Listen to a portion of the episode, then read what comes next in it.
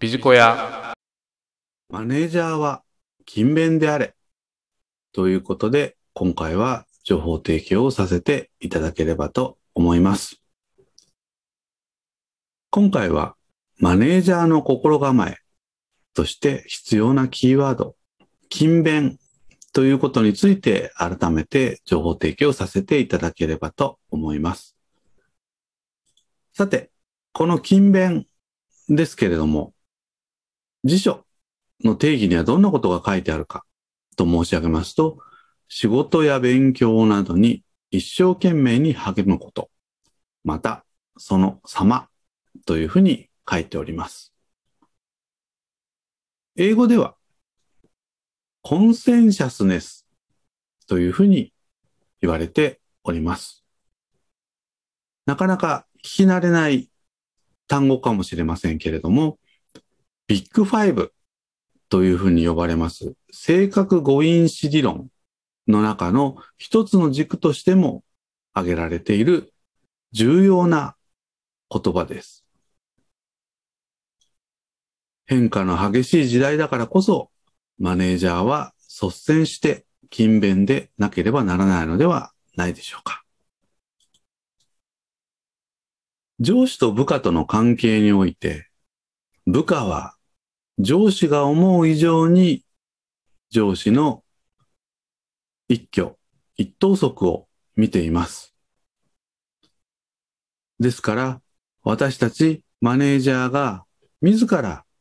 謙虚に学ぶ姿勢を見せていなければ、部下への言動に説得力が生まれないのではないでしょうか。また、こういったテレワークの進んでいる時だからこそ、上司としての模範、こんなところを示したいものだと思います。おすすめは、視座は常に高く、指導は横から目線で、ということです。仕事上の課題を捉えるときに、経営課題レベルや事業課題レベルで捉える訓練をしていきましょう。私たちの実際の仕事よりも一つ、あるいは二つ高い視座からものを見て課題として捉えていきたいものです。一方で、部下への指導は視座を自由に上げ下げして横から目線で伝えていきましょう。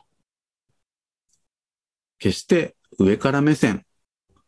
下から目線ではないところに注意をしていただきたいところです。それが部下と共感的に寄り添う姿勢を示すことになってこようかと思います。まとめになりますけれども、今回取り上げた勤勉。これは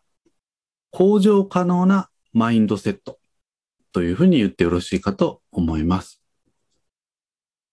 もちろん経営者にとっても必須のマインドセットです。生涯勉強の精神でビジネスに取り組んでいきたいものだと思います。以上、マネージャーは勤勉であれということで情報提供させていただきました。